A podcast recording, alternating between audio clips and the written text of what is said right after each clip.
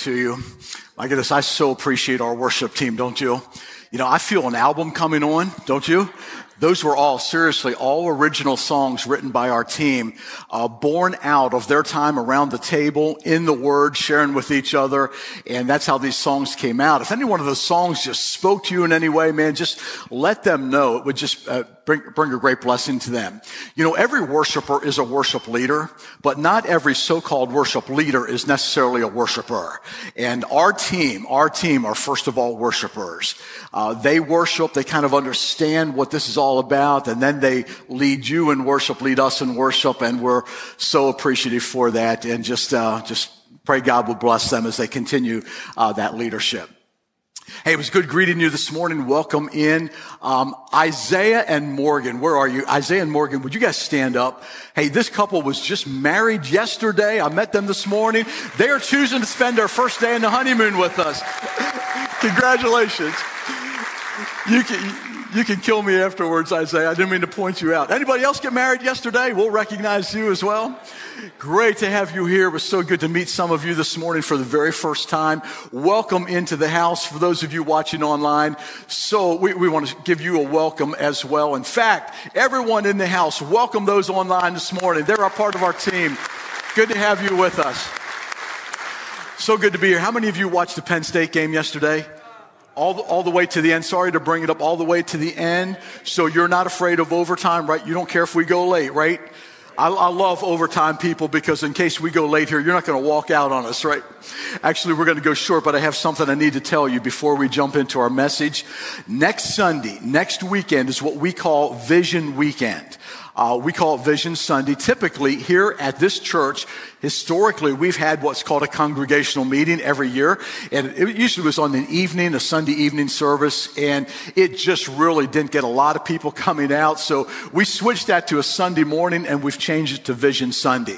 Next Sunday is that when you come in, you're going to be presented a little booklet uh, that says uh, Year in Review 2021. It's going to recap some of the things that happened, uh, highlight our new staff members and elders that joined us. Uh, it's going to highlight again a few things that happened statistically, like our baptisms and child dedications, all those amazing things that God did.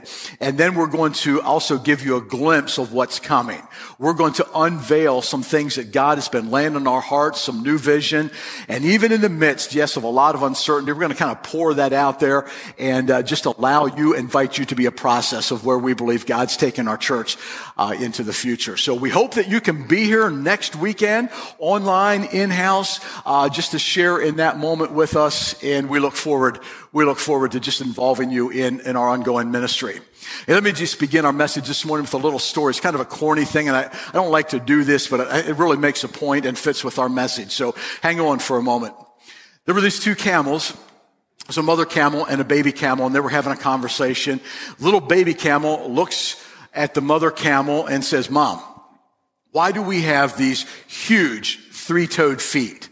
Why, why, are our feet so big? Well, the mother camel says, listen, the reason that we have such big uh, feet like this with these three toes is so that when we walk across the desert, our feet are not going to sink into the sand. A couple minutes later, the little baby camel says, but mom, why do we have these super long eyelashes?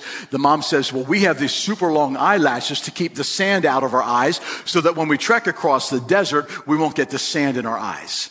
Well, mom, why do we have these big humps on our back? Well, they're to store water, right? To help us when we make these big treks across the desert. Uh, we, it stores water so we don't have to stop so often and, and get drinks. So the little baby camel's thinking about this and is like, so we've got these big feet to keep us from sinking in the sand. We've got these long eyelashes to keep the sand out of our eyes. And we've got these two big humps to help us store water. Mom says, that's exactly right, dear. Now, little camel's thinking, he says, So, why are we in the San Diego Zoo? Right? Anyway, here's the thing I've, I've been around long enough to know and have been through life experience to know that toddlers seem to have all the questions and teenagers seem to have all the answers, right? But here this morning, I would just like all us, for all of us, just to become a little toddler like and ask some significant why questions. Why am I here? Why am I created the way that I am? God, why did you create me to be the way that I am? God, why are you permitting me to go through all of these life circumstances and things that I'm going through? God, why do you love me? Listen, I want to answer all those why questions right up front this morning with one simple sentence, and that is this. The answer to why, the answer to all those why questions is simply because you are God's prized possession. You are God's prized possession. Now, you may find that hard to believe because some of you right now are thinking, my goodness, with all that I've done and with what has been done to me, I don't feel very special. I don't feel like I have a whole lot of worth. Furthermore, what we sometimes do is we begin to compare ourselves to other people. And when we begin, when we compare ourselves to other people, we end up believing that they are so much better than we are. And then we have these, we have these feelings of like, like, like negative self-image and we, we feel like maybe we're trapped in a prison or in a zoo, right? When God created us to be so much more than what we are. And we feel inferior and we feel kind of like, ah, I just, I just don't know. But, but here's the thing. I want you to know today that you are a whole lot more than what you think you are. You are a whole lot more than what you think you are. And here's why I can say that. Because of one single verse in the Bible, 1 Peter chapter 2 verse 9, our theme verse for this month, where God, where, where God inspires Peter to write and says, but you are a chosen people. You are a chosen race. You are a royal priesthood. You are a holy nation and you are God's prized possession so that you may declare the praises of him who called you out of darkness into his marvelous light.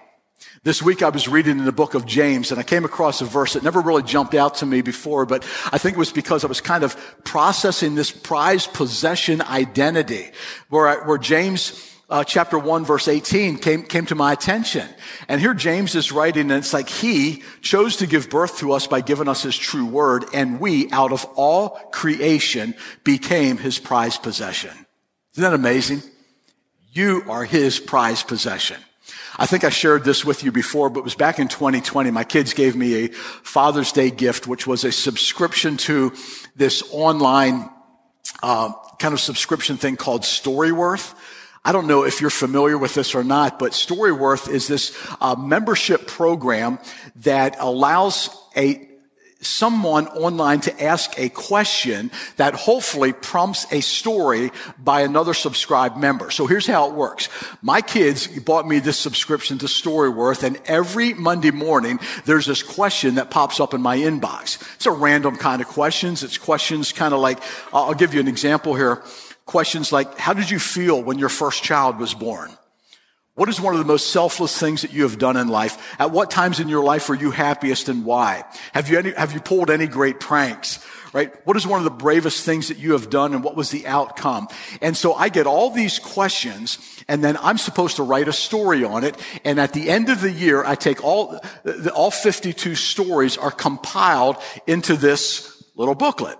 And then it, it's a nice hardbound booklet. This is the story of my life, about 104 pages that is now a gift available to my kids. So they're going to know all this about me. So if you if you're interested in something like this, just go to Storyworth. It is a great gift. As actually, I, I told Penny this is more of a punishment for me than it was a gift because it took me a long time to write this. But one of the last questions that I um, asked was, "What what are your favorite possessions and why?"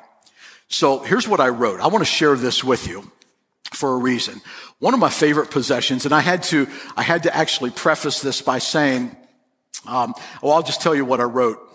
When I wrote this, I said, I feel like I ought to answer this question with a list of noble, ancestral, or spiritual tokens, like the family Bible, the great, great, the photo of my great, great grandparents, or, you know, the necklace that my mother, that my grandmother wore as a military nurse or something like that. You know, when you have like the most special possession, it ought to be something like that, right?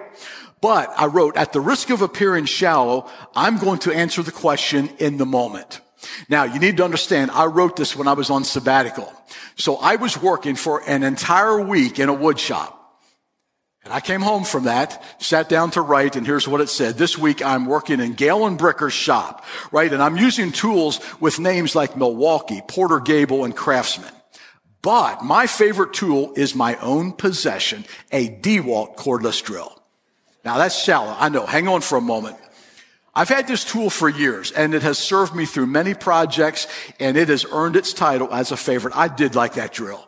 Now it's only like a 69.99 kind of item, very small thing, but this drill went with me everywhere. I hate to even begin a project without that drill because it does a lot of things. It drills, it screws. I mean, it just, it does everything.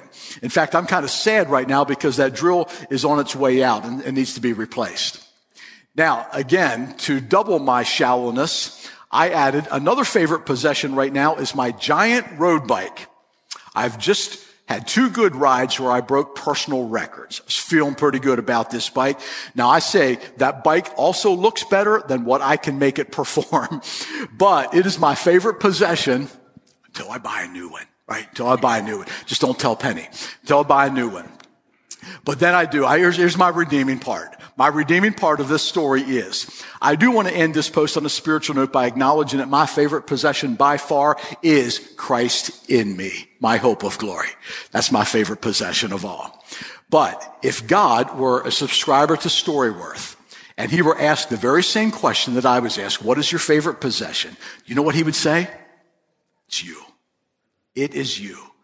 You are his special possession. You are his prized possession. Above all other things that God created, you are his prized possession. Listen, I want you to hang on to that this morning, and I want to unpack that in, in a couple of different ways this morning because uh, I think this is so significant uh, that you know this. You are God's prized possession, and there's two reasons why. Number one is you are God's prized possession because he lovingly created you. He lovingly created you. As Rick Warren says in the purpose driven life, your birth was no mistake or mishap. Your life is no fluke of nature. Your parents may not have planned you, but God did. He was not surprised by your birth. In fact, he expected it long before you were conceived by your parents. You were conceived in the mind of God one of the most clarifying passages of scripture about your life and my life is Psalm 139 verses 13 to 16. You know this. You've heard this before, but let me remind you. This is the psalmist talking to his God and he's saying like this, you made, you made all the delicate inner parts of my body. You knit me together in my mother's womb. Thank you for making me so wonderfully complex. Your workmanship is marvelous. How well I know it. You watched me as I was being formed in utter seclusion, as I was woven together in the dark of the womb. You saw me before I was born. Every day of my life was recorded in your book. Every moment was laid out before a single day had passed. Isn't that amazing? Sometimes when I travel, and I don't travel a whole lot, but when I do, I listen to podcasts or worship music just to, you know, make the time go past. But on my last trip to Findlay, I was listening to a, a comedian. There is some clean comedy out there, so I tuned into this uh, comedy show, and there was this, this black comedian. He was amazing. But in his script, he said something to the effect like this. He said, Hey, did you hear that they now have colored sonograms? Colored sonograms? And they says like, I don't know. I don't know really why we need colored sonograms. I was pretty sure that my kid was going to be black, right? And, and, and, and he kind of made that into a joke. But here's the point. So did God. God knew that. Before you were born, before any one of us was born, He knew our race, our nationality, our character, our nature, our skills, our abilities, and our gender. And He kind of fixed us for that, right? He even knew when and where you would be born and what every single day of your life would be like. God knew all that because you are His special possession. And thus he lovingly created you. Now I know that in Genesis we have the account of creation that we kind of know well. In the beginning, God created the heavens and the earth. So we think of the earth as that first point of creation, and then a lot of other things were created, and finally we get to that sixth day, and it says God created man. So we might say, okay, well, we're kind of at the end of the spectrum of creation. What he created first must be the most important. But you need to know that before God created the earth, God created it before that, he had you in his mind. He was shaping you, forming you, planning you, even before the creation of the world. So he created the earth so that, and, and designed its environment so that you, his prized possession that he thought of, planned before this creation, would have a place to live live. I firmly believe that you are the most important possession of God. The earth was only created so that you, his prized possession, would have a place to live. One of the scientists, a scientist said it this way, and Rick Warren uh, cites uh, Dr. Michael Denton, senior research fellow in human molecular genetics at the University of Otago in New Zealand, who has concluded, this is scientific uh, point of view, he says all the evidence available in the biological sciences supports the core proposition that the cosmos is a specially designed whole with life and mankind as its fundamental goal and purpose. A whole in which all other facets of reality have their meaning and explanation in this central fact. This scientific conclusion, by the way, fits perfectly with everything that the Bible says about creation, especially about the special creation of mankind, about what it says about you. 1 Corinthians chapter 8 verse 6, Paul says this, and he's speaking to believers, those who have been chosen, those who have been called, right? Those who are, are those royal priests, the holy nation. Paul says to these people, but there's one God, and he's talking about the nations of the world and all their idols. He says, but for you, there is one God, the Father, by whom all things were created and for whom we live. And there is one Lord, Jesus Christ, through whom all things were created, through whom we live. See, not only does God prize, treasure, and consider us his special possession because he lovingly created us, but God also considers you his, his, his prized possession because he graciously bought you. He lovingly created you, but you know what happened after the creation, right? Sin came into this world, separated us from Him, made us bondage in our sin, made us captive in our sin, so much so that we were considered slaves that had to be bought and purchased back into a relationship with God. Jesus Christ lovingly bought you back. Thus you are His special, uh, special creation. Now, we all have a sense of justice that kind of just rises up within us. We know that. Like when someone is wrongs us or someone wrongs someone that we love, uh, if someone intentionally or maliciously or without any provocation lies about you, tells a lie about you or someone that you love, someone messes around with you or messes around with your kid, right? There's a sense of justice that rises up within you. And you know what? You know how we express that? We express that with words that go something like this. You are going to pay for this. Right? You are going to pay for this. That's our sense of justice that just naturally comes to the surface. So in other words, our sense of justice automatically demands a payment from the person who wronged us. But then Jesus comes along, right? And he says stuff like, we ought to love our enemies and we ought to turn to the other cheek, right? And we should not give, repay evil for evil. And we're supposed to bless those who persecute you. And all of a sudden uh, that, that, that you're going to pay for this idea and our plans for that kind of go away. Now, what does that mean?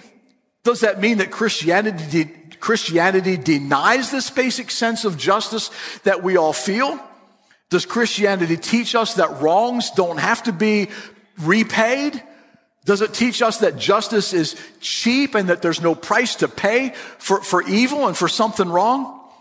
Not at all. Not at all. That's not what Jesus meant. When Jesus tells us to return good for evil, he does not mean that no price is required for all the evil that is done to us. He simply means that God will pay it so that we don't have to. Now, you know what the plan is? You know what God's plan is for that? It's Jesus. It is Jesus. Jesus offers another way to make things right with a God of justice, a way to be free from the condemnation of God and our own conscience. Jesus provides another way. And it's a way that lets this principle of justice stand at the same time rescues people who would otherwise be condemned by it. Uh, Jesus uh, says in Matthew chapter 10, verse 28, the Son of Man, speaking of himself, came not to be served, but to serve and to give his life as a what? Ransom. Ransom for many. Your life as a ransom? Your life as a payment? Jesus says that he came into this world so that when our conscience says you are going to pay for that, we can say back, no, I'm not because Jesus has already paid for it. The greatest news in the world is that the Son of Man paid the price of my condemnation. Now, the New Testament says it this way. It says that God has done what the law could not do. God did what the law could not do. Sending his son in the likeness of sinful flesh, he condemned sin in the flesh. Romans chapter 8 verse 3. The gospel of Jesus Christ that God offers to everyone who believes, every single one of us, is this, is that the death of Jesus, his son, is the payment for our sin, our guilt, and our condemnation. That is the gospel. If there's anyone in this room or online today that is still wondering about this or has never experienced this, I want you to grasp this bit of good news this morning because it is for all of us. The gospel is for every single one of us. When we accept that gospel, then we become those that are the chosen, the royal priest, the holy nation, and the prized possession. Now God loves you. God loves you even before you receive him as your savior, but you become his prized possession when you step back in to that perfect and beautiful relationship with him. So what is the outcome of knowing that we are God's prized possession? Number one, we're God's prized possession because he lovingly created us. He didn't make any junk, right? He made all things good exactly the way he wanted it. You are also his prized possession because he, he, he graciously bought you brought you back with his, with the life of his son. What's the outcome of all this? What does it mean now that we are God's prized possession? There's two things. Two things. Number one is this. Knowing that you are God's prized possession gives you a, gives you the right perspective of yourself. Man, we're so good at creating and applying labels, aren't we? We apply labels to people. You think about it. We've got labels for everyone. Labels are out there. Culture gives us labels. Maybe your family members give you labels. Derwin Gray says this. He says a label is a soul tattoo. A tattoo on our soul that is ingrained deep in our hearts, so much so that it determines how we see ourselves, and how we see ourselves determines how we live. Now, many of us are stuck we're stuck believing negative messages that come from these kinds of labels because they're often stitched into our hearts and into our belief system at a very early age. And this, by the way, has limited your life and my life at times. I know a guy right now, he's about 66 years old, who when he was very young was told that he would never amount to anything. He told us the story. He would never amount to anything. He was told that by his father. And he was labeled a failure and his life, entire life reflected it. Now I know that one can question if it was actually that label that caused his failures or if it was simply, you know, the individual's inability to discern, right, and decide, you know, the aptitude kind of things. We can, we can maybe debate that, but ultimately the name that you answer to is the name that you will live by. So whatever label is put on you, if that's what you believe about yourself, right, that is what you will live by. And if the label that you live by is a false label, it leads to living a lie. And a life built on a lie places you in a zoo right? It puts you in a zoo. A zoo or a prison is not where you were meant to live. It's a place where people just kind of look at you, right? And gaze at you. It's a place of captivity. It's a place of limitation. God did not create you to live in the zoo. God created you to trek the desert with him somewhere, right?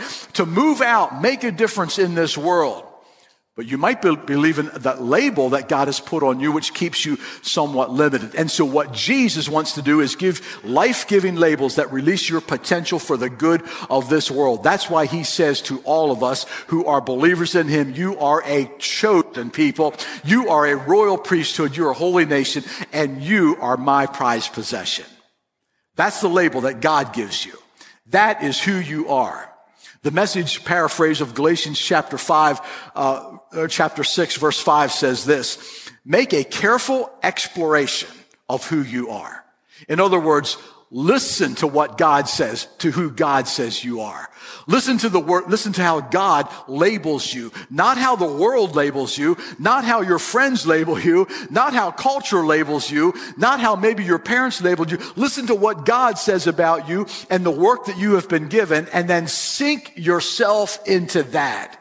Sink yourself into that. Don't be impressed with yourself. Don't compare yourself with others. Each of you must take responsibility for doing the creative best that you can with your own life.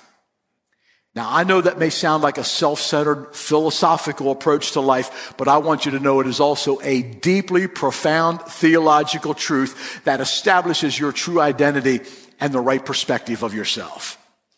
If you're living out of a false label, you will never, never be what God planned for you to be.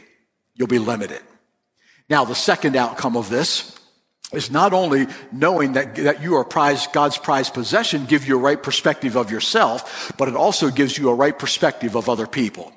When we believe that every single one of us is God's prized possession, it has a profound impact on how we interact with others. Rather than being judgmental, rather than being critical, rather than showing favoritism, rather than talking down on others, we see other people as God sees them especially within the household of God, especially with those who are believers. We'll recognize each other's worth. We'll recognize each other's values. We'll recognize each other's significance. We'll believe and accept them as they are. We'll love and esteem them as God does. In the book of First John, the writer says, Dear friends, since God so loved us, since God so loved us so much, right, that he bought us, he graciously bought us with the life of his son. Since God so loved, so loved us that much, we surely, surely ought to love each other. No one has ever seen God, but if we love each other, God lives in us and his love is brought to full expression in us. Let me kind of wrap this up this morning, wrap this thought up with this. Just want to ask you some questions. I want you to think for a moment about the labels that you've been living with. Labels that have been keeping you limited. Labels that have been given to you by your parents. Labels that have been given to you by other people. It might be labels like fear. You're just a fearful person, right? Maybe it's, maybe it's labels like worrywart. Did you ever hear that word? Worrywart? I have no idea how that came about, but it's like someone that worries all the time about things. Maybe, maybe you even give yourself that label, right? You're just worrying all the time. Maybe it's the label of failure. Maybe you have the label of addict. You're an addict. Maybe it's the label of orphan. Maybe the label of damaged goods. Maybe it's the label of divorce, purposeless, black sheep, underdog. I don't know what labels you're living with. I'm not sure what labels have been applied to you. Here's what I want you to do. I want you to think about those labels. Chances are you're living your life according to that label unless you overcome that, right? And begin to believe what God says about you. So what I want you to do is I want you to quiet your minds and your hearts this morning. And I want you to just kind of hear that sound or imagine the sound of Jesus ripping that label from your heart. Now, sometimes when God does this, when he rips labels from our hearts, right, it hurts, but it's a good hurt. It's a good hurt. It's like the muscle soreness we get after a good workout at the gym. Feels good, right? Or maybe it's the recovery from a surgery, right? There's often some soreness that comes from a surgery, but it's a good hurt because we know we're on the road to recovery, right? And with each day, it gets a little bit better. It gets a little bit less. But here's the thing. When God begins to rip the labels that you've been living with off of your heart, it's, it's going to hurt for a moment because you recognize that you've been living this for a long time. Like a camel trapped in the San Diego Zoo when you were created to trek across the desert. Your life has been limited because of that label. Let God rip it off. And with each passing day of spiritual rehab, not only are you, are you going to regain your strength, but you're going to realize that it's regained from a source beyond you, Jesus himself. Your new label is chosen. Your new label is royal. Your new label is holy. Your new label is prized possession. That's who you are. Not what everybody else has been saying about you, not what you have chosen to believe about yourself, but what God says about you. Now you're free. When you accept God's label, now you're free to step out of the world of judgment, step out of the world of self-condemnation, and step right into the abundant, fulfilling, limitless life that God planned for those who are His prized possession. Isn't that amazing? This is what God provides for every single one of us. Not to be captive to what the world labels us or what we've been labeled or what we labeled ourselves, but to live as God says we are, His prized possession, so that we may what? Declare the praises of Him who called us out of darkness into His marvelous light. We have an awesome, awesome responsibility to be the skyline that just makes a difference in our world. The skyline that, that, that represents Jesus Christ to a world who desperately needs to see and know Him. That's our calling. That's our privilege. That's our identity. Let's pray together. God, I want to thank you for reminding us today of who we are. Because the reality is, we have all kinds of labels that are placed on us. Labels from our parents, labels from people that are perhaps our friends or people that we associate with. We have labels by the culture that's given to us, and we have labels from you.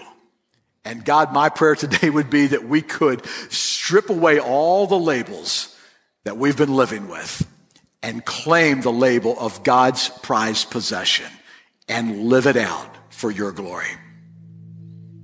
The quietness of these moments here right now we're going to just offer our prayers to you and we're going to say, God, take these labels. We're going to give you permission now to rip, rip all those labels from us. The label of failure, the label of fear, the label of worry, the label of damaged goods, the label of lesser than somebody else, the la- all those labels that we're living with, God, we right now give you permission to rip those labels off our soul. We claim the label. We now claim the label as your prized possession. God, the only thing that we can do in response to that is just praise you. You, you are so worthy to receive our praise this morning because your prized possession is not what we deserve, it's not what we've earned, but it's what you have chosen to give us simply because you love us, simply because of the plan that you made for us, simply because of you, what, what you want us to do for you. And so, God, we just honor you today. We express our worth to you, uh, uh, your, your worthiness because of everything that you made us to be. In Jesus' name we pray.